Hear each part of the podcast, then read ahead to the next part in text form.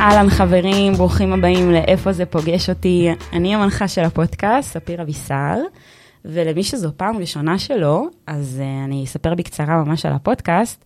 פודקאסט אני מארחת מומחים מנושאים שונים, דברים שפוגשים אותנו ביום-יום, וביחד אנחנו מדברים על איפה זה פוגש אותם ואיפה זה פוגש אותנו. ובפרק של היום, אני מארחת את שירלי הרשקו. אני יודעת שאת לא אוהבת את זה, אבל את בעצם דוקטור, שירלי הרשקו. שירלי היא בעלת uh, תואר ראשון בפסיכולוגיה, שני בטיפול ולקויות במידה והפרעות קשב, והמומחיות שלה באמת באמת זה הפרעות קשב. לא רק זה, המחקר שלה גם זכה על הפרעות קשב, זכה על מקום ראשון בעולם. וגם היא חוקרת ומרצה באוניברסיטה העברית ויוצרת פודקאסט ומחברת הספר אנשי הקשב. ואחרי ההקדמה הזאתי, מה העניינים, שירלי? אה, מצוין, איזה כיף שאת הצגת אותי ולא אני את עצמי. טוב, מישהי שקרא את הספר שלך, אני בשישה ימים בשביל לציין. אני באמת uh, יודעת שאת uh, פחות uh, אוהבת להציג את עצמך, אבל זה חשוב. וואי, מדהים השישה ימים, זה הכי כיף. את האמת שזה היה לי מדהים. ספר uh, מעולה, ואני, כל הדברים שאני יודעת על הפרעות קשב זה דברים כזה מהסביבה, דברים שאנחנו צורכים כזה כדרך אגב, ולא לא יצא לי, לי לפחות, להתרכז במשהו שהוא באמת באמת באמת מתכנס נטו להפרעות קשב, וזה דבר כל כך כל כך שכיח, וגם זה הפתיע אותי שאין יותר מדי מידע על זה בצורה כזאתי, וזה עבודת קודש, מה שעשית פה. וואו. כי זה מנפץ הרבה מיתוסים. נכון, אני יודעת, האמת שגם אותי זה מפתיע ש... שאין מספיק אנשים שמתעסקים בזה ומבינים בזה, ובמיוחד בהפרעות קשב בגיל הבוגר, ששם יש כל כך הרבה סטיגמות ופספוסים אינסופיים, אבל לא רק שם, זאת אומרת, עדיין מחפשים את ה... טייטל של הילד הדני שובבני הזה, המקפץ, המפריע, וחושבים שזה הפרעת קשב, שזה כל כך לא זה. זהו, את מדברת בספר שזו הפרעה שקופה. ממש. וכאילו, לפעמים אפילו לא יכולים לשים לב, ודווקא גם אצל בנות זה עוד יותר טריקי העניין הזה, שבכלל mm-hmm. קשה לאבחן, קשה לשים לב לזה. כן, היום אנחנו ממש יודעים, זאת אומרת, מי שבתחום, שיש תסמינים שונים לבנות עם הפרעת קשב, ממש שונים אפילו ממה שידוע וכתוב בספרות, ואפילו עובדים על לשנות את, את התסמינים לבנים ולבנות uh, בנפרד. וואו. כן, כי הן הרבה יותר, אה, א', הן יותר אה, שקטות, הן יותר מרצות. הן מתבגרות יותר מהר. נכון, ו, וזה מטעה, במיוחד אם יש שם גם אינטליגנציה גבוהה, ואז עוד יותר זה מטעה. זו הילדה השקטה הזו שיושבת בכיתה ולא מפריעה למורה, ובתוך תוכה היא מרחפת, מעופפת, לא, לא בשיעור, לא מקשיבה ולא מבינה למה היא אחר כך לא מצליחה, אבל מהסביבה קל מאוד לפספס את זה. אפילו מחקרים מראים שבנות מאובחנות חמש עד תשע שנים מאוחר יותר, כשיש וואו. להן עוד אח במשפחה עם הפרעת קשב. זאת אומרת, יש את ההפרעת קשב במשפחה, ועדיין הן יאובחנו חמש עד תשע שנים יותר מאוחר, ו- וגם היחס הוא שונה, זה אחד לארבע, כשאנחנו יודעים שזה אמור להיות אחד לאחד. וואו, וגם אנחנו יודעים שזה באמת uh, משהו שעובר בגנטיקה. ממש. זה משהו מולד, שהרבה אנשים לא יודעים את זה, וחושבים כאילו שזה... נכון, באמת, הדבר שהכי חשוב לי להעביר, זה שהפרעת קשב היא מולדת והיא נוירולוגית, ואין שם שליטה על זה. וכל פעם שאני שומעת, אה, היא פשוט עצלנית, או לא, הוא פשוט לא מתאמץ. זה חורה לך. אה, זה שורט אותי. מבפנים, ומאוד קשה להעביר את זה, מאוד קשה להבין את זה, בגלל שבאמת לא רואים, לא רואים את הקשב, זה לא כמו לקות ראייה שאפשר לאבחן אותה ולתת משקפיים, או, או איזושהי נכות ש, שנותנים כיסא גלגלים ורואים את זה. קשב לא רואים והוא, והוא מאוד מבלבל, ולעומת זאת הוא נמצא בכל מקום. אני עכשיו מדברת איתך, אני צריכה קשב. אני בשיעור, אני צריכה קשב. אני קוראת ספר, אני צריכה קשב. אני רואה סרט, כל מקום אתה צריך אותו, זה מפריע בכל מקום. וכאילו גם כשאת כאן, אז באמת יכול להיות, אה, את, אה, יש לציין, את ללא הפרעת קשב. נכון. אבל את עם בית אה, עם אנשי אה, קצב. בית מלא, כן, גם הבן זוג שלי, והוא העביר את זה ברוב כבוד והדר לשלושת הבנות. אבל תמיד וואו. חושבים שאני נכנסתי לתחום בגלל זה. בגלל אני, ש- אני, זהו, אני קראתי קצת שאת אומרת שתמיד אנשים אומרים לך כזה, נכון. כאילו, כי זה, תראי, את התמחית בזה, ואת המון המון המון המון שנים, נראה לי יותר, עשור, יותר מעשור בחייך הקדשת ל... כן, לדבר הזה. כמעט, אה, כן, 15 שנה, אבל וואו. בכלל לא הגעתי לזה דרך הבן זוג שלי, אני אפילו הכרתי אותו, או יותר נכון, הבחנתי אותו, אחרי שלמדתי את התואר השני, לפני זה לא ידעתי שיש לו הפרעת קשב, והאמת שאני תמיד אומרת שמזל שהתמחיתי בזה, אחרת לא יודעת מה היה קורה איתנו היום, הייתי הורגת אותו בעצבים נראה לי, כי זה פשוט גרם לי להבין מה, למה הוא שוכח, למה הוא לא מקשיב, שזה לא שלא אכפת לו, ושזה לא שהוא מזלזל, זה ממש אה, משנה חיים, אבל בכלל הגעתי לתחום פשוט מהרצון לעזור לאנשים. אה, ולמדתי תואר ראשון בפסיכולוגיה באמת, ו... והרגשתי שאני רוצה ככה מקום יותר מדויק, עם כלים, עם, עם באמת אפשרות לעזור ובצורה מהירה. ו... ואז אה, עשיתי פרקטיקום על אה, סטודנטית עם הפרעת קשב. פתאום גיליתי את העולם הזה. א', באמת, אה, אלה האנשים בעיניי הכי מדליקים, כיפים, מהממים. אני יכולה פשוט להקשיב להם שעות. מה נגיד מאפיין אנשים עם, עם אה, הפרעת קשב? אז מהצד הטוב של זה, זאת אומרת, זה גם הפרעה, זה גם מפריע, אבל למה אני כל כך אוהבת אותם? כי באמת גם מחקרים מראים שהם מאופיינים הרבה יותר יצירתיות מטורפת, וסקרנות, וספונטניות, יש להם גם אינטליגנציה רגשית גבוהה, והחשיבה ייחודית, הם נורא מעניינים. אפשר להקשיב להם שעות. ולראות דברים ש, שלא ראית קודם, הם רואים דברים אחרת. ובאמת יש שם המון דברים שהם טובים. הבעיה היא שזה גם הפרעה, לא סתם קוראים לזה הפרעת קשב, אין מה לעשות. יש שם פחות דופמין, ואז הם, אה, הם פחות יכולים להקשיב, הם פחות אה, זוכרים דברים, בין אם זה להביא את החלב, או בין אם זה דברים שסיפרתי להם. אה, ויש הרבה יותר עיבוד חפצים ודחיינות, דחיינות זה דבר בערך שהכי מאפיין, קושי עם ארגון זמן, ו... אני צוחקת כי אני מזהה באמת המון דברים גם בי. כן, כן, אמרתי לך מקודם שגם בשביל העבודה שלך אה, צריך, צריך להיות עם הפרעת קשב. יש עבודות שממש צריך את זה, כל העבודות היזמיות האלו, זה, זה כמעט כולם שם עם הפרעת קשב. גדול. טוב, back to you. אז זאת אומרת שעבדת בפרקטיקום עם אה, מישהי שהייתה עם הפרעת קשב, כן. ואז פשוט התאהבת בזה והתחלת... כן, כי א', מכמה סיבות, גם באמת הסוג של הבן אדם, וגם ראיתי כמה, כמה, זאת אומרת, כמה זה מפריע מצד אחד, וכמה קל לעזור שם. זה לפעמים, באמת, אני בדיוק אמרתי את זה אתמול, אני מרשה כאילו יש לי מקל קסם, אני עושה כזה טינג, ותוך זמן קצר, חיים של בן אדם משתנים. וואו. זה פשוט ככה, ואין, אני ממש מרגישה ברת מזל שיש לי עבודה כזו, כי אני כל יום רואה את זה קורה, וקורה במהירות, וזה כל כך כיף. זה בטוח מספק ברמות.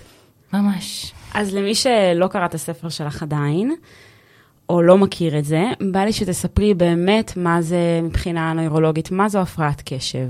וואי, זה מה זה חשוב. זה סופר חשוב, כי באמת אנשים, כאילו, המידע שיש שם, אני בכלל לא ידעתי את זה, ואני אני די כאילו מתעניינת בדברים, ובכלל לא היה לי מושג שזה זה. מהמם, אני יודעת, אפילו ל- לרופאים ומטפלים ו- ואנשים שהם בתחום אין מושג, אז, אה, אז זה מאוד מאוד חשוב להסביר שקודם כל זו הפרעה באמת, כמו שאמרנו, מוחית ונוירולוגית. זאת אומרת שיש אה, בתוך המוח חסר דופמין, נגיד את זה בצורה הכי פשוטה, דופמין זה הורמון הקשב, הוא גם אחראי על עוד דברים, אבל בין היתר על הקשב, ואין אותו בכמות מספקת במוח. עכשיו, מה, מה בדיוק קורה שם? יש שם אה, אנזים מסוים שאחראי על לשאוב את הדופמין מבין התאים לתוך התא, והוא עושה את זה מהר מדי, הוא פשוט לא משאיר את הדופמין מספיק זמן בין התאים, מספיק זמן במוח. ואז נוצר מצב שאין שם מספיק דופמין שיאפשר להיות קשוב לאורך זמן יותר מ-5 עד 15 דקות. וממש רואים את זה במחקרי מוח חד משמעית. ב-MRI, בדימון, נכון. כן, ממש רואים חסר, חסר דופמין, וטיפול תרופתי אה, בעצם מאזן את העניין הזה, ואפשר לראות גם במחקרי מוח בדיוק את, ה, את, ה, את העניין הזה, ולכן באמת כדי לאבחן הפרעת קשב, אנחנו רוצים לראות סימנים מהילדות.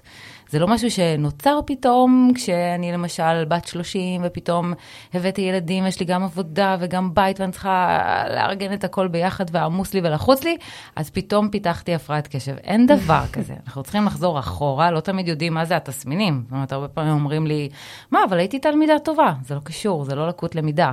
אתה יכול להיות תלמיד טוב ואפילו יכול להיות מצטיין. שהצלחת ללמוד אה, בצורה שהיא מיטיבה איתך, וכאילו ניצלת את היכולות שלך. אה, נכון, וגם אה, יכול להיות שיש נגיד אינטליגנציה גבוהה, אז מספיק לקלוט משפט שתיים, הבנתי את כל השיעור ואני לא צריכה להקשיב אה, לאורכו, אבל זה באמת לא בהכרח קשור ללימודים. אפשר להיות תלמידים טובים, אבל זה יפריע במקומות אחרים בחיים. אז צריך לדעת איזה תסמינים לחפש שם בילדות, ולא לסתור את זה אם, אם הייתי תלמיד טוב או אם לא היה לי בעיה עם המורים.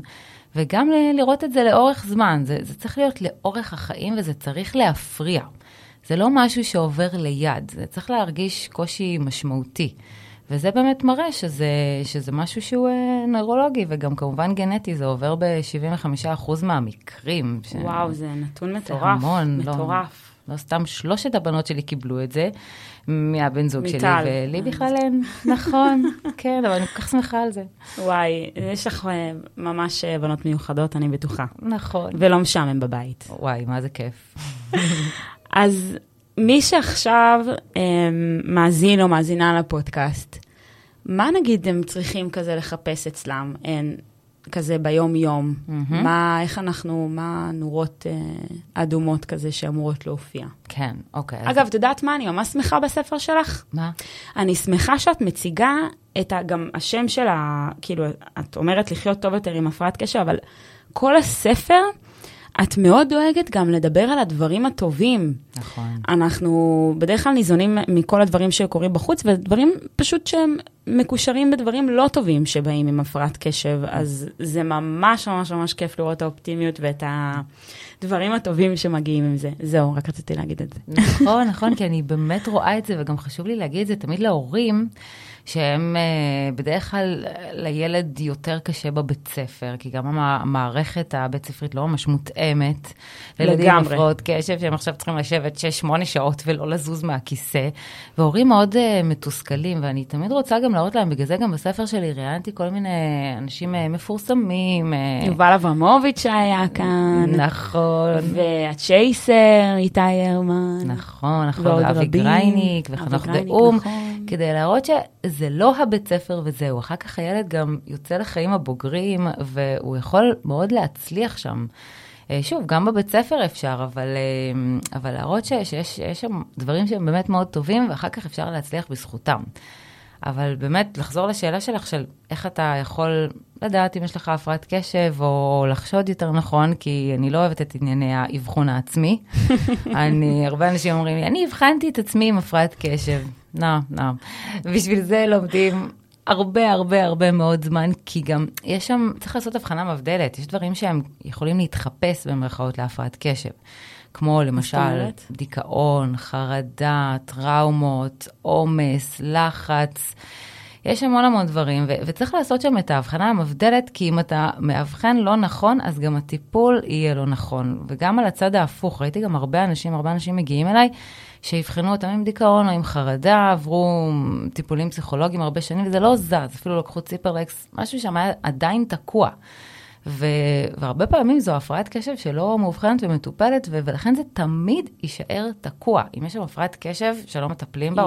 תמיד משהו יהיה תקוע.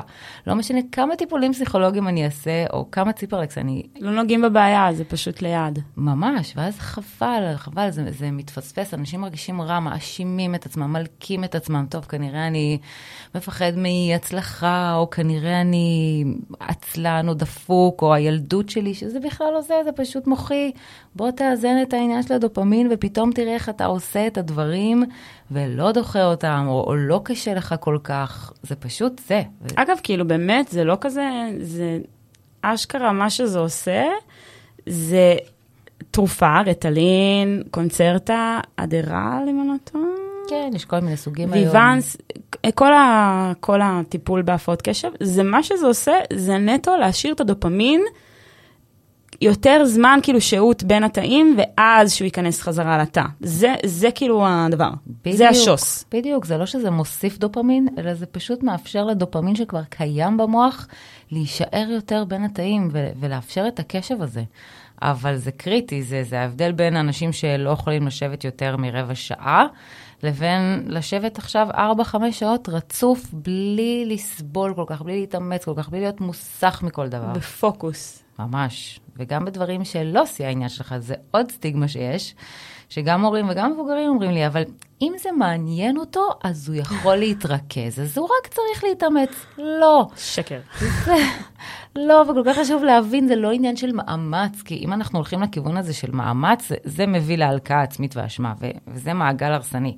אז חשוב להבין שדברים שמאוד מאוד מעניינים, אז אפשר להיכנס למצב שנקרא היפר פוקוס בהפרעת קשב, ולהישאב לזה. ו- וזה גם קיצוני, כי בעצם מה שקורה בהפרעת קשב, שאין ויסות, אין יכולת לוויסות. למשל Mm. של הקשב, אבל גם של עוד דברים שאולי נדבר עליהם בהמשך, גם של תזונה, גם של שינה.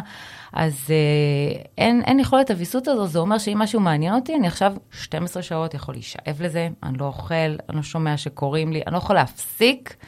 זה גם חלק מהפרעת קשב, אבל זה רק במשהו שמאוד מעניין אותך. כל דבר שפחות מזה, אי אפשר מוחית לגייס קשב לעניין הזה, זה לא, לא נושא של אה, מאמץ. זיו, אני מאוד מקווה שאתה שומע את הפודקאסט הזה. לא, הבן זוג שלי, את מתארת כאילו אחד לאחד אה, אותו וואו. כרגע. כן, כן. אז חשוב.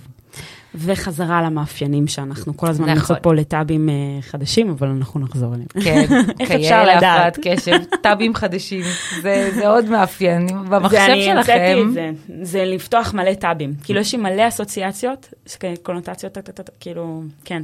בדיוק, זה גם, זה גם מאפיין הפרעת קשב, אגב, אם יש לא מלא את. עצמי, אבל אני מאבחנת שאני צריכה אולי ללכת לאבחון. נכון, נכון, וגם לא צריך לחשוש מזה כל כך, אנשים חושבים, מתלבטים, אבחון, כל היום יומיים, לכו ותדעו, וזה יכול לשנות לכם את החיים, גם, גם יש החזרים עם ביטוחים פרטיים, זה אפילו לא צריך להיות עסק יקר.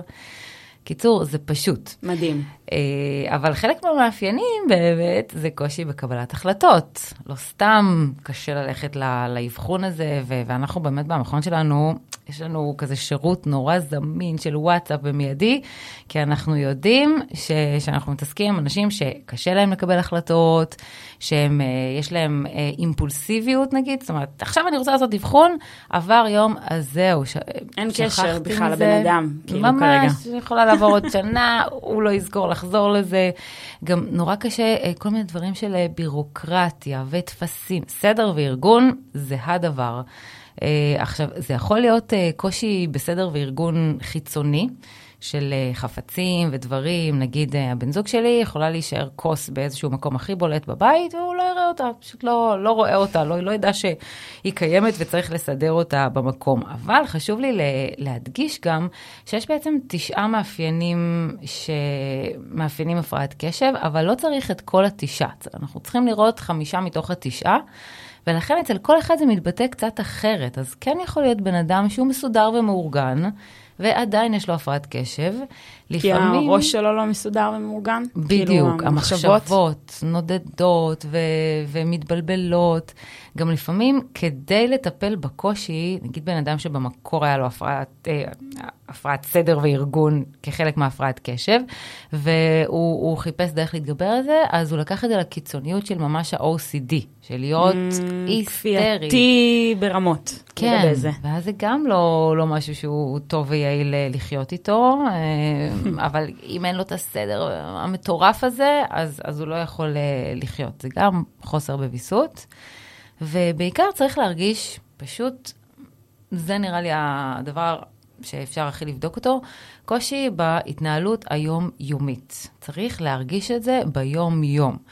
בלשכוח משהו, בלאבד משהו, בלדחות איזושהי משימה, בקושי להתארגן על הרבה דברים ביחד, בתחושת עומס, בתחושת אה, בלבול, מחשבות נודדות, אה, ארגון זמן, כמובן, הדבר. אה, שלא להבין איך הזמן פתאום עובר, כאילו, אה, ארבע שעות עברו פתאום, ובכלל לא שמתי לב, הייתי על הפייסבוק או לא יודעת מה, בין דברים. נכון, את יודעת שממש ראו, רואים מוחית במוח עם הפרעת קשב, האזור בקדמת המוח שאחראי על הארגון זמן ועל התפיסה של הזמן, הוא ממש יותר קטן. זה וואו. לא סתם שאתה מרגיש שעברו חמש דקות ובעצם עברו שעתיים, וזה גם משהו שגורם אה, לאיחורים ולהתארגנות מאוד איטית. אה, זה, הם פשוט לא מרגישים את, ה, את הזמן שעובר. יש, uh, באינטרנט אפשר לראות את זה מאוד יפה, שעון של בן אדם עם הפרעת קשב ובלי, והבן אדם עם הפרעת קשב, כל המספרים נפלו ממנו. פשוט לא תופס את הזמן, בגלל זה אני גם פעם אומרת, גם להורים וגם לבוגרים, שימו הרבה שעונים בבית ועל היד וטיימרים, זה עוזר להבין שהזמן זז, כי אין את זה בצורה טבעית. כן, זה כאילו, אני יכולה להגיד שהבן זוג שלי, נגיד, אומר לי, חמש דקות, אני רק הולך לבדוק משהו, ואני חוזר.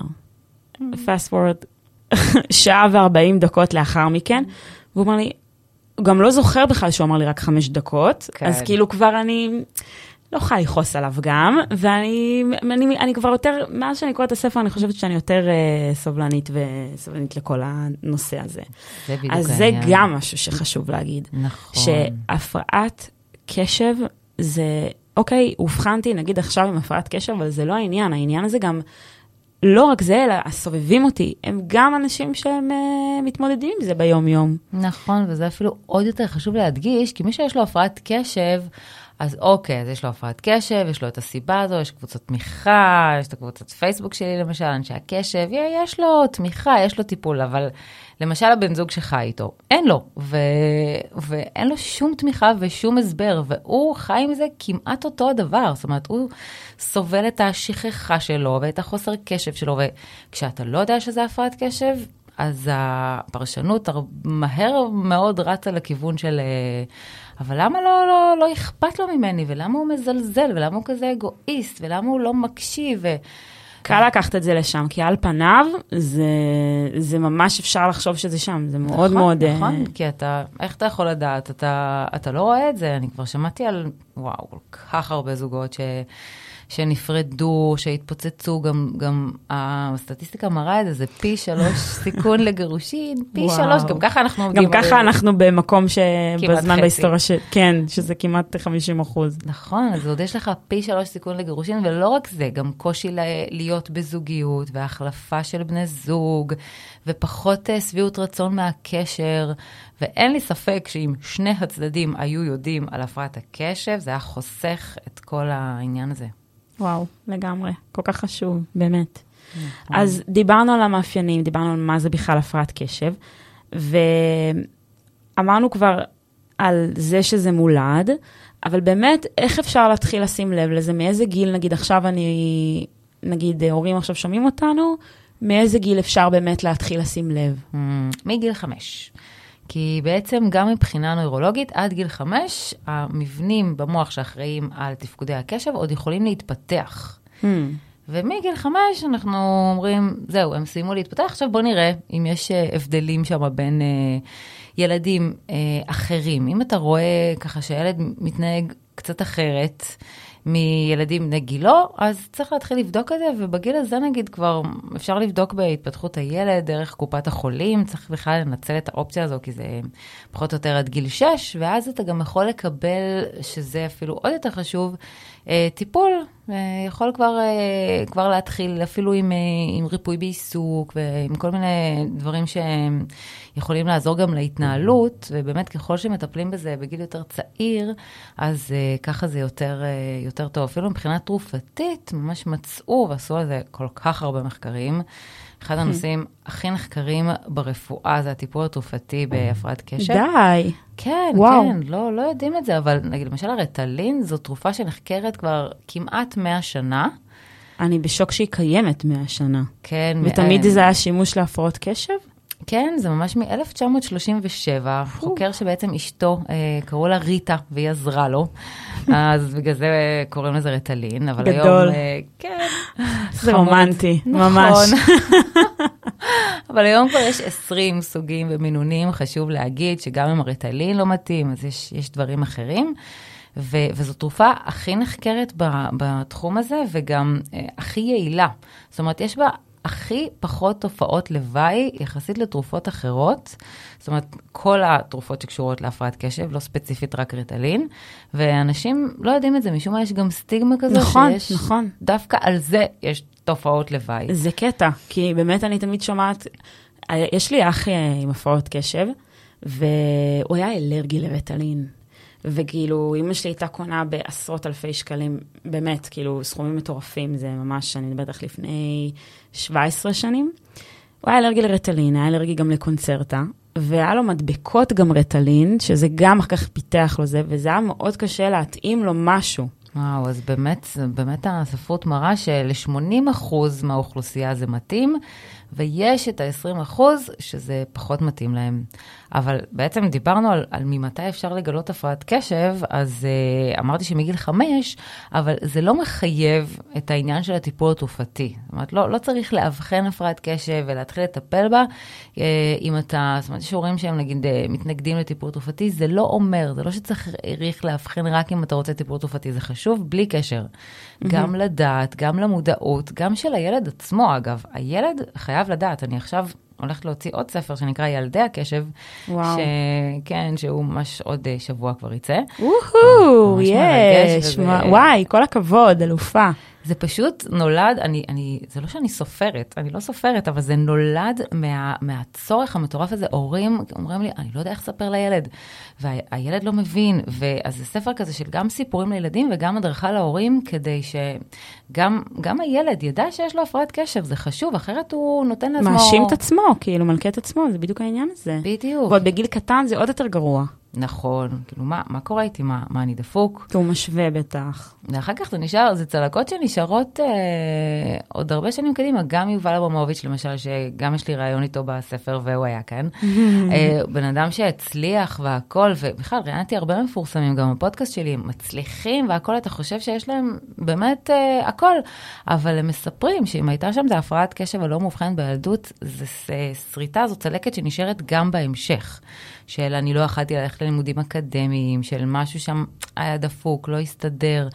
זה הרבה פעמים פוגע מאוד בערך העצמי ובביטחון העצמי, שזה הכי חבל. ומימוש הפוטנציאל שלנו. ממש מימוש הפוטנציאל. אנשים נמנעים מדברים כי הם חושבים שהם לא יכולים. למשל, יובל סיפר שהוא חשב שהוא לא יכול ללמוד. נכון. אבל אין לי ספק, והוא גם מאוד כי סבל יש לו בבית ספר. רפרנס מהבית ספר, בדיוק. בדיוק. שהוא פשוט היה רק מחפש כאילו ללכת, לה, להקים את העיתון, נכון. או להיות בוועדות אה, כאלה ואחרות, רק כדי לא לש, לשבת בכיתה, רק לא לסבול את המתמטיקה, או... נכון, והנה, הוא באמת, אחרי שהוא עבר אצלי גם אבחון, ואחרי שהוא עבר את האבחון, ובאבחון מתנסים ברטלין, כדי לראות אה, איך זה עם ובלי השפעה. ואחרי שהוא לקח את הרטלין, פעם ראשונה בחייו, הוא יצא כזה, וואו, אני עכשיו הולך להירשם ללימודי פסיכולוגיה, עכשיו. זה פתאום תחושה כזו, כן, אני יכול לשבת וללמוד, איזה כיף. זה פשוט, אה, ועוד בן אדם שכתב אה, כמה ספרים בחייו, אז אה, אם הוא אומר את זה, זה בכלל כאילו מטורף, נכון. שהוא יכול אפילו אולי לסיים אותם במחצית מהזמן. כי זה, כן, הוא, גם זה בדיוק הפשן שלו, בגלל זה הוא יכל לעשות את זה ולכתוב 17 ספרים. וכנראה היה לו הרבה יותר קשה, כאילו אם הוא לא, אם הוא היה עם הכדור, כנראה שהיה לו הרבה יותר קל לנתב את זה, או את השיטה מהמם. שאת מדברת עליה. שאני ממש רוצה שניגע בה, אוקיי. על שיטת הרק רגע, נכון. לחיות את הרגע. אה, כן, אני כל כך אוהבת אותה.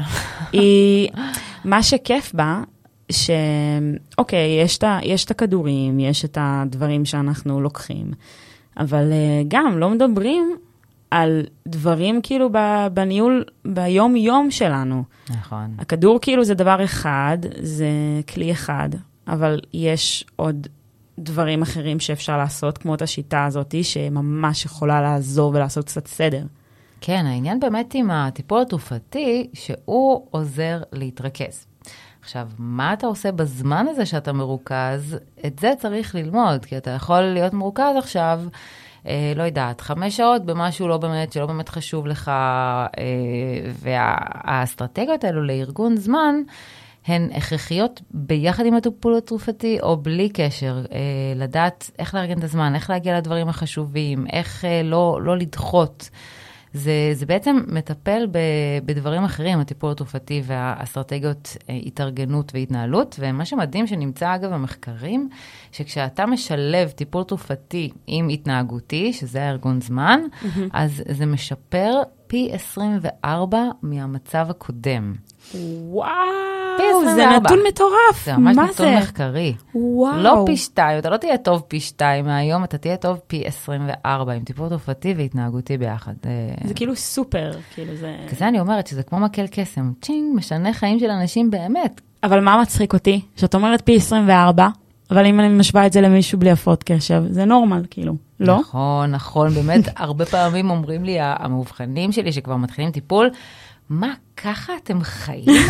ואתם מעזים להתלונן? לא אמרתם לנו כל הזמן הזה? כן, כן, זה כזה הלם. וואו, ככה, ככה אפשר? זה נורא נורא קשה להם לתפוס את זה, כי הם חיים ככה כל החיים. נכון. שיטת הרק רגע. ואני גם ממש, אה, יש לך, את מתארת את זה עם אה, אבנים הגדולות. שקודם כל להתחיל באבנים הגדולות. מה זאת אומרת? Mm-hmm. אם עכשיו יש לי כלי קיבולת, נגיד אה, יש לי קנקן כזה, ואני רוצה להכניס שם גם אבנים קטנות, גם אה, אבנים גדולות וגם חול, אז מה כדאי לי קודם כל להכניס? לא את האבנים הקטנות ולא את החול קודם. קודם כל אני אכניס את האבנים הגדולות, שזה המשימות הגדולות, נגיד, המטרות הגדולות שלנו, שאנחנו מציבים בחיים שלנו, זה המטאפורה. ואז אנחנו נתחיל לשים את האבנים הקטנות, שהם ייכנסו להם כזה בין הדפנות, ואז אנחנו נשים את החול שישלים לנו את כל הדבר הזה. ואחרת, אם אנחנו נתחיל בדברים הקטנים, שזה מדמה את החול או את האבנים הקטנות, אנחנו פשוט לא, לא נצליח להגיע למטרות הגדולות. Mm-hmm, ממש. אני חושבת באמת שהדבר שה... הכי מדהים בשיטה הזאת, שיטת רק רגע, בעצם קראתי לה ככה, קודם כל... זהו, את המצאת אותה, חשוב לציין. כן, זה ממש, זה, זה פותח במשך יותר מעשר שנים, שגם העברתי כל השנים האלה סדנאות לארגון זמן כבר. לא יודעת, נראה לי לאלפי אנשים, וואו. ולאט לאט זה באמת יותר ויותר ויותר השתכלל ונעשה מדויק, כי, את יודעת, יש, יש מלא טיפים ואסטרטגיות שאפשר לקרוא פה ושם, אבל בסוף אתה צריך שיטה מדויקת. והשיטה הזו באמת, היא כוללת שלושה שלבים מדויקים ש... ופשוטים, פשוטים מבחינת השלושה שלבים. אתה עושה אותם, אתה מסודר עם, ה... עם הנושא של ארגון זמן, אבל יש שם גם הרבה דברים שצריך להבין uh, מסביב. אה, כל מיני מיתוסים, כל מיני, למשל, אנשים uh, תמיד אומרים לי, אבל אני לא מצליח לעמוד בתכנון, אני יודע לתכנן מעולה, או יש לי רשימה, אני יודע לעשות רשימות מעולה, אבל אני לא עומד בזה. אז קודם כל, רשימה זה לא מספיק. אנשים עובדים עם רשימות, אבל זה, זה לא יעיל. אתה באמת עושה רשימה, אבל היא לא קורית. אה, אז קודם כל, ללמוד לעבוד עם יומן, אין, אין תחליף ליומן, וכל אחד יכול ללמוד לעבוד איתו. וגם אחרי שיש לך יומן, אתה לא צריך לעמוד בתכנון, זה בכלל לא חלק מהעניין. אף אחד לא יכול לעמוד בתכנון. גם אני, 15 שנה מתכננת באדיקות את הזמן, לא קרה שבוע אחד שעמדתי בתכנון הזה. איך אפשר לעמוד בזה? יש לנו חיים, יש לנו בלת"מים, יש לנו תחושות, אה, יש לנו רצונות. אין גם מטרה כזאת, המטרה לקבל שליטה על החיים. אתה יודע מה אתה רוצה שיקרה בשבוע הזה ומתי, ואז אם דברים קורים, אתה לומד להזיז אותם, כדי שאוקיי, יקרו בזמן אחר, ו... ושהדברים יסתדרו כמו, כמו השבוע. אבל זה לא עניין... אבל הייעוד הכללי, יש לך אותו. כן, בדיוק. ובאמת, כמו שאמרת, המטרות הגדולות, האבנים הגדולות, אז מה שהכי מדהים שנמצא עם השיטה הזו, שחקרתי אותה בפוסט-דוקטורט שלי, אה, אז אה, שנמצא שהיא מעלה את איכות החיים בעצם. מעבר ל... אני מסיים את הקורס באמת, ואני יותר טוב בארגון זמן, והקשב שלי עולה, והתזונה שלי משתפרת. והאושר שלך עולה. אז זהו, בדיוק. אז מה שמדהים, שזה נותן לך אה, תחושת אושר ואיכות חיים, הארגון זמן הזה, שזה הכי חשוב מבחינתי, הרבה יותר מלהיות יעיל, להספיק יותר דברים. לגמרי. זה החיים שלנו בסופו של דבר. אם זה, אז מה זה שווה? כאילו, אם זה לא... זה כל כך מרכיב חשוב. כן, כאילו, מה אנחנו רוצים בחיים? להיות מאושרים. זה הדבר, נכון. נכון, ואנשים לא מבינים שהארגון זמן יהפוך אותם להיות מאושרים. הם חושבים הרבה פעמים שזה יהפוך אותם לרובוטים. נכון. כן, אבל אולי בהתחלה, אולי כשאתה לא יודע איך לעשות את זה, זו תחושה כזאת, אבל... אין, אין ספק שזה מעלה איכות חיים וזה מאפשר לך להגיע בדיוק לאבנים הגדולות האלה, לדברים הם באמת חשובים, כי גם הרבה אנשים הם עושים מלא. הם מהבוקר עד הערב, מתרוצצים, ממש כמו עכבר כזה על גלגל, ועושים ועוברים מדבר לדבר, ואז הם מסיימים את היום, אבל רגע, לא הגעתי בכלל לספר שאני רוצה לכתוב, או אה, להתקשר לסבתא שאני מאוד אוהב, או... דברים שבאמת חשובים להם בחיים, הם עשו מיליון דברים והם מותשים ועייפים, אבל, אבל זה לא... כי הם רצו, רצו, רצו סביב עצמם. כן, בדיוק, וזה בדיוק הנושא של הארגון זמן, הוא מאפשר לך להגיע לחלומות ולדברים. רק בזכות זה, אני תמיד אומרת, אנשים חושבים שאני איזה... אה, עילוי או חכמה כל כך, כי עשיתי גם דוקטורט עם שלוש בנות, עם משרה מלאה, אבל זה בכלל לא העניין של חוכמה או כישורים. זה פשוט הנושא של הארגון זמן, באמת, של הארגון זמן המאוד מאוד מדוקדק הזה, שאפשר לי להגיע ל- להכל. אז אני נגיד בחרתי אה, או לכתוב את הספר או לעשות את הדוקטורט אה, בין 5 ל-8 בבוקר. אלה השעות שלי, mm-hmm. שבהם תמיד ארגנתי את, את הזמן, גם בצורה מדויקת, של איך אני מתקדמת עם זה. את לא נורמלית. אני, זה בדיוק המשפט הבא שבאתי להגיד, לא, שלא לא. חייבים אגב, אנחנו פה ואנחנו התחלנו להקליט בשעה 8 בבוקר, אני רק אציין. אני הגעתי למשרד בשעה וחצי, כן, רק אני אציין. אני כבר בהר קפה מ-6 בבוקר. אבל חשוב לציין שאני ממש לא ממליצה פה לכולם לעשות דברים ב-5 בבוקר, ממש לא. כל אחד צריך, שזה גם מה שאני מלמדת בקורסים שלי, להתאים את הארגון זמן אליך. בגלל זה כל מיני טיפים שקורים באינטרנט הם לא עוזרים. כי אם אין מישהו שעוזר לך לדייק את הארגון זמן בשבילך, זה לא יעבוד. אם עכשיו אני אגיד לך, תקומי ב-5 בבוקר ותעבדי, את לא תעשי את זה, כי זה לא את. כי את. יכול להיות שאני אשת לילה בכלל. בדיוק. ואני, השעות הכי טובות שלי זה בלילה. נכון. אז מה, אני אקום למחרת ב-10 בוקר, את אומרת. נכון, בסדר, תקומי ב-10. איך אנשים אוהבים שאני נותנת להם אישור לקום מאוחר? ברור, מי קבע? אני גם מלמדת תמיד שתי שאלות. מי אמר ש? מי אמר שצריך לקום ב-8 בבוקר? מי? ו- זה ו- התרבות שלנו, זה נטו זה, זה נטו התניות שאנחנו יצרנו. אבל אנחנו צריכים יצרנו. לקחת את זה לידיים שלנו, ו- ולהפוך את הזמן שלנו למה שאנחנו רוצים uh, להיות. זה, כי מה בתכלס הבעיה לקום בתשע? מי קבע שצריך להתחיל את היום בשבע בבוקר? מי? מקושר לעצלנות, ל... שזה מה שחבל. כאילו, זה בדיוק הבעיה. ויש בדיוק אנשים, 15% מהאוכלוסייה, אה, מה שנקרא אנשופי לילה, ולדעתי רבים מהם הם עם הפרעות קשב, כי גם ככה יש שם בעיות שינה ובעיה להירדם. אז ב, ב, וגם בלילה אין את כל המסיכים, את כל הוואטסאפים, את כל הדברים, אז גם הרבה יותר קל להתרכז. אז אתה קובע את העבודה או את הלימודים בלילה. זה, זה הכל, זה חייב להתאים לך באופן אישי. אז בא לי שספרי כזה על, על בקצרה את שלושת השלבים. אני מדברת על זה ממש באריכות בספר, אבל בקצרה כזה לשלושה שלבים של השיטת uh, רק רגע. אוקיי, okay, אין בעיה. Uh, באמת, זה שלושה שלבים שנשמעים פשוטים על פניו, אבל צריך לצלול לכל שלב כדי שזה יעבוד. אז ברור. אני, אני אגיד את שלושת השלבים, אבל אם זה עדיין לא עוזר לכם, שלא תתייאשו ותחשבו שאתם לא יכולים לארגן את הזמן, פשוט... פשוט לא קיבלתם את התמונה המלאה. בדיוק. אז שלושת השלבים הולכים ככה. שלב ראשון, כותבים את כל המשימות שיש ברשימה, נכון? דיברנו מקודם על רשימות, אז באמת עושים רשימה של כל המשימות, אבל לשבוע הקרוב, לא לכל החיים. אי אפשר להסתובב עם רשימה עם 72 משימות ולצפות שזה יתגשם. מתמקדים בשבוע הקרוב, ורושמים את כל המשימות, כל הדברים שאני רוצה לעשות לשבוע הקרוב. הכל זה אומר גם בעבודה, גם בחיים האישיים, איך תמיד אין אנשים... אין הבדל, אין הבדל, זה קורע. כן, אנשים תמיד אומרים לי, מה, גם, גם דברים בבית, ברור, זה החיים שלך, לא? אתה לא רק עובד, אז הכל, כל, כל מה שאתה עושה בחיים. גדול. וככה גם תוכל לשלב אותם. אז זה באמת השלב הראשון של הרשימה, ואז הרבה אנשים נתקעים איתה ו- והיא לא קורית. וזה בגלל שלא עוברים לשני שלבים הבאים, שהשלב השני זה לקחת את הרשימה הזאת ולעשות עליה עבודה. קודם כל לחלק אותה לפי תחומים. אה, בית, עבודה, לימודים, כל אחד והתחומים שיש לו בחיים, שניים, שלושה תחומים, ואז זה עושה גם סדר. בעיניים, במה שיש לי.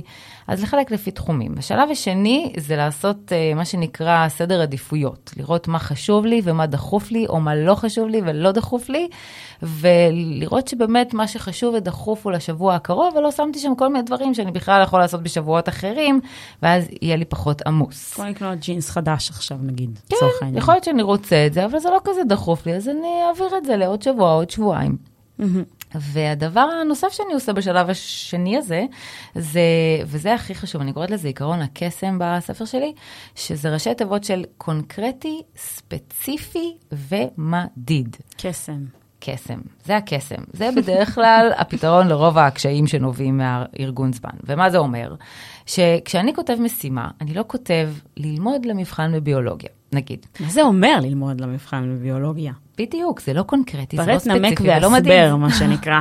לגמרי. כן, זה גם, מה זה, זה, זה משימה שלא יודעת מה, אה, 700 שעות, אה, יש לי 700 שעות ברצף? לא.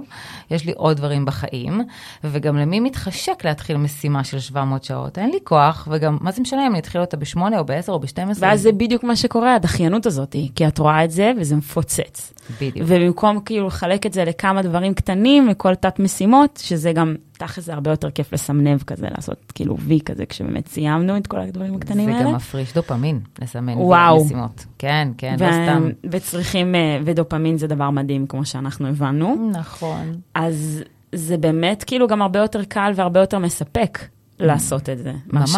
את יודעת שאפילו גדולה. מצאו שמבחינה מוחית, משימות שהן גדולות, הן לא מייצרות תחושת דחיפות. אתה לא, לא היה לך שום טעם ל- להתחיל אותם. אנשים כאילו מחכים ל- למוטיבציה. יאללה, מתי תהיה לי מוטיבציה? להתחיל לשבת וללמוד למבחן, או להתחיל לשבת ולכתוב ספר, שאין בכלל דבר כזה מוטיבציה. מוטיבציה מחזיקה לחמש שניות בלבד במוח. המוח שלנו, בגלל שהוא מוח אבולוציוני הישרדותי, ברגע שאני מחליט לעשות משהו, אם אני לא אעשה אותו מיד, מה שנקרא, אותו חמש שניות, אז מיד הוא יתחיל לפתח כל מיני הסברים כאלה של... מלא אה, תירוצים שאנחנו מביאים לעצמנו. בדיוק. כן, למשל, אני רואה את הכלים, אני אומרת, יאללה, אני קודם לשטוף כלים, לא קמתי תוך חמש שניות, מיד. אבל אין לי כוח, אבל אני עייפה, אבל למה בן זוג שלי לא עושה את זה? פשוט ו- לעשות. אז כן, ממש. וברגע שזה כתוב לך, שזה השלב השלישי שלנו, אה, אגב, אני רק ליומן, רוצה, רק רוצה להגיד על זה, זה גם מה זה תקף בקטע של אה, כושר. אה. אתם לא מבינים כמה זה נכון, כאילו, גם הבן זוג שלי, זיו, עשור אמ, היה בכל התחום של הכושר. זה ההבנה שלו, כמו שאת אה, הבנת, הוא, בעל הפרעת קשב, מאובחן כמובן, למרות שאני גם הבחנתי אותו גם לפני, אבל הוא מאובחן, ובאמת מה שקורה, הוא חקר ימים ולילות, באמת חקר את הנושא. כל הנושא של כושר ותזונה. אז הידע שלו מטורף, כי הוא באמת התעמק לזה והגיע לעובי הקורה. ותמיד אמרתי לו, אבל אין לי כוחות. הוא אומר לי, אבל מה את חושבת שיש, אין דבר כזה מוטיבציה, נו בחייאת, כאילו, את, את תתחילי, ותוך כדי עשייה, את תראי שפתאום, כאילו, זה המזור, וזה תמיד מפתיע אותי. זה תמיד, בול. כאילו, אני בשוק מזה. מדהים. שכשאני מתחילה, אני עולה, כאילו, אני עושה את התרגיל הראשון, פתאום אני כאילו, טוב, איך יכול להיות שאמרתי בכלל שאני לא זה בכיוון? גם הדופמין. את יודעת שברגע שאת מתחילה לעשות משהו, מופרש דופמין. וואו. ולכן אומרים, תתחילו לעשות משהו, אפילו אם נגיד עם הכלים אני אזיז כוס, טיק, טיק, טיק, מתחיל להיות מופרש דופמין, הוא יעודד אותי להמשיך את הפעולה הזאת. וואו. ואותו דבר גם בלמידה, תתחיל לקרוא שתי שורות, ז'ט, דופמין, אתה תוכל להמשיך. אבל באמת, ברגע שזה גם uh, כתוב לך ביומן, את יודעת, נגיד ששני וחמישי בשמונה בערב, יש לך אימון. את קבעת את זה מראש, את, את לא צריכה מוטיבציה לזה, זה, זה קבוע, זה הרגל, זה שם, ו, ו, ואז את תעשי את זה. גם באמת צריך הרבה יותר לפתח uh, הרגלים מאשר לחכות למוטיבציה. והרגל הוא בנוי בעצם על, על שלושה דברים, על הסימן, יש לי סימן, הגיעה השעה, או הסתיימה ארוחת ערב, או סיימתי יום עבודה, איזשהו סימן. ואז אני אעשה את הפעולה, נגיד ספורט, ולאחר מכן אני גם חייבת תגמול על העניין הזה. אגב, אנחנו, שוב, גם בגלל הדופמין, הרי דופמין זה הורמון החיזוק, זה הורמון המוטיבציה, גם ככה קוראים לו בספרות, במרכאות. מדהים. אה, אז אנחנו חייבים, כדי להפריש אותו בסוף, ואחר כך שנמשיך לחזור על הפעולה הזאת, שיהיה איזשהו תגמול. אז אם זה נגיד הספורט, הוא באמת מפריש המון המון דופמין, ואנחנו מרגישים בהיי אחר כך, זה התגמול שלנו. או שאנחנו קובעים לנו נגיד איזה ארוחה כיפית עם חבר בסיום כל אימון, או משהו כזה. ת, תמיד אנחנו צריכים איזשהו תגמול שיהיה בסיום פעולה, כדי שהדבר הזה יחזור על עצמו. ואגב, ספורט ותזונה זה גם מאוד מאוד קשור להפרעת קשב. אה, זה, חוץ מהעניין שספורט זה הדבר השני אחרי טיפול תרופתי שמעלה מומלץ. דופמין, כן, אמנם אה, בפער, אבל עדיין, זה לא סתם 30% מהספורטאים המצטיינים הם בעלי הפרעות קשב, ולא סתם הרבה אנשים עם הפרעות קשב עושים המון ספורט, כי זה פשוט מפריש להם מלא מלא דופמין. והתזונה, אה, לעומת זאת, אה, תזונה זה נחשב גם לתחום מאוד לקוי בהפרעת קשב, כי גם שם יש חוסר ויסות, ולכן האכילה היא יותר... בולמוסים כאלה. כן, ויותר אימפולסיבית, ויש יותר, יש פי שתיים סיכון להשמנה עם הפרעת קשב, ופי ארבע להפרעות אכילה. כאילו, זה ממש ממש צריך להיות שם, גם ככה אנחנו באחוזים מטורפים של השמנה בעולם, אז צריך מאוד גם לשים לב ל... שהם לחטוף חטיף, והם בכלל לא זוכרים שהם לקחו חטיף, כאילו, הם אכלו את זה בכלל. ממש. כזה על הדרך, כזה, תוך כדי הליכה, ונגיד כזה, אני אמרתי אתה שמת לב עכשיו ש... הוא אומר לי, לא, וואי, לא, וואי. זה כאילו, אפילו לא, לא במודעות, כאילו, זה הדרך כזה. מדהים. זה, זה כן, זה מטורף. מפתיע זה- אותי תמיד. זה, זה התחום של הדוקטורט שלי, בגלל זה אני כבר אה, לא מופתעת, תזונה והפרעת קשב. ואת יודעת, זה, זה, מה שמצאתי בו זה שלא יעזור כמה תהיה מודעות, כמה ננסה להעלות את המודעות לעניין הזה, נגיד, זה באמת, כמו שאמרת, אני אגיד לו שהוא עושה את זה. אז אנשים יודעים ככה מה בריא, מה לא, שצריך לאכול מסודר, והם עדיין לא עושים את זה, במיוחד אם יש להם הפרעת קשב. והפתרון שם זה לחלוטין לשנות את הסביבה, בעצם להנגיש את האוכל היותר בריא. ובצורה שהיא יותר אה, אטרקטיבית. זאת אומרת, אה, כמו שהוא ככה חטף, חטף חטיף בלי לשים לב, אז, אז שיהיה בעצם את האוכל הבריא שם בסביבה, שאותו הוא יחטוף, מה שנקרא, בלי לשים לב. למשל, במקרר. אז שלא יהיה במדף הבולט את אה, כל הפסטות והפשטידות והעוגות, אלא שיהיה כזה ירקות ופירות קטנטנים וכיפים לחטוף אותם, ו- ו- וזה בעצם השיטה לאכול בצורה יותר בריאה, במיוחד אם יש לך הפרעת קשב, כי... שרואים את זה וזה נגיש. כן, בדיוק. אוקיי, שלב שלישי אמרנו, קטעתי אותך. נכון, היינו בשלב השלישי. אז בעצם סיימנו עם השלב השני, שאנחנו רוצים גם לארגן את המשימות אה, לפי עקרון הקסם. אז דברים מאוד, מה זה מדידים? של שעה-שעתיים למשימה, לא יותר, זה הסימן. אם כתבת משימה שהיא עכשיו יותר משעה-שעתיים, זה לא מדיד, mm-hmm. זה לא קונקרטי וזה לא ספציפי. מדיד יהיה שעה-שעתיים, ו- וספציפי זה, אתה בדיוק יודע מה אתה עושה. אז נגיד, אם היינו בדוגמה של ללמוד למבחן, אה, זה יכול להיות גם פרויקט בעבודה, יש לי המון המון עצמאים גם בקורסים, כי כל בטוח. כך הרבה עצמאים עם, אה, עם הפרעות קשב, והם נתקעים בדיוק עם העניין הזה של הסדר והארגון. כאילו, יש להם את הרעיונות הכי מדהימים בעולם והכי הרבה אמביציה בעסק שלהם, אבל הסדר והארגון שם הוא קטסטרופה. אז נגיד אה, הם רוצים לעשות איזשהו פרויקט, אז ממש לרשום בדיוק מה אני עושה. אה, יום ראשון בין שמונה לתשע וחצי, אני כותב עכשיו ראשי פרקים לפרויקט, או אני לומד שיעור אחד בזואולוגיה. להכניס לאמנים. כן, להכניס לאמנים, אין לזה תחליף, אבל באמת צריך לדעת איך, איך בדיוק, בצורה ממוקדת, ואיך להוסיף שם את ההפסקות והתגמולים שאנחנו חייבים, ואת החיים האישיים, ואת ההרגלים, ענייני באמת תזונה ושינה וספורט, ובעצם צריך לבנות את זה בצורה שהיא כוללת את הכל וגם תתאים לך, זה כל כך חשוב. לגמרי. אני, וואי, צריכה לעשות כל כך הרבה עבודה על אנשים, של לשחרר אותם, אה, בדיוק מה שאת אמרת, שזה עצלות לא לקום ב-8 בבוקר, אז גם על הרבה מאוד אה, דברים אחרים. זה אתה, תתאים את הזמן אליך, אחרת זה לא יעבוד, אתה גם לא תהיה שמח. אז מה, מה זה שווה? זה לא שווה. זה לא שווה בכלל. ממש. שירלי, היה לי מדהים איתך. יואו. איפה אפשר לפגוש אותך? עכשיו גם לי זה עף הזמן. מרתק, באמת. זה כאילו. אנחנו 47 דקות, וואו. לא יאמן. מדהים, מדהים. אה, באמת, זה... זה נושא מרתק. נכון. אני מבינה למה עשית על זה את כל הלימודים שלך. נכון? ממש. אז כן, איפה אפשר למצוא אותי? פשוט- לפגוש אותך. לפגוש אותי. אני, נורא נורא חשוב לי, וואו, בדיוק אתמול מאובחן שלי שאל אותי, אבל מה, מה המטרה שלך? לאן את רוצה להגיע עם הנושא הזה? מה את רוצה לעשות? שאלה לי- מעניינת. ממש מעניינת. אז uh, יש לי מטרה אחת בלבד, להעלות את המודעות. גם מי שהוא כבר מאובחן, גם מי שהוא בן זוג, גם מי שהוא הורה, שיבין מה זה הדבר הזה, כדי באמת לחיות יותר טוב עם זה. מהממת אה, את. mm, אני באמת. באמת, אה, כי הגעתי מתוך האקדמיה והכל אני רואה, הכל נשאר בספרייה, כאילו, מה, מה זה שווה? אז יש גם את הפודקאסט, ויש את הספרים, ויש את האתר שלי והקבוצת פייסבוק, לכולם קוראים אנשי אנשי הקשב, הקשב. ופשוט לגגל, או אנשי הקשב או שירלי הרשקו, ומלא מלא חומר, כתבות בארץ, מלא מלא מלא, רק להעלות את המודעות ולקבל כלים לחיות, לחיות טוב עם זה. מהממת. אני אוסיף את כל הכישורים. שירלי, תודה רבה רבה, ושיהיה לך. המשך יום מקסים. ותודה רבה לכל המאזינים, ואם אתם מאזינים לנו ופתאום כזה זיהיתם איזה מישהו שקרוב אליכם, ואתם יודעים שיכול לעזור לו הפודקאסט הזה, או לסביבה שלו, שזה כזה קריטי, אז אנחנו ממש נשמח שתעבירו את זה לכמה שיותר אנשים. וזהו, תודה רבה לכם, ושיהיה לנו המשך שבוע מדהים, ושבוע טוב, כי זה יעלה ביום ראשון.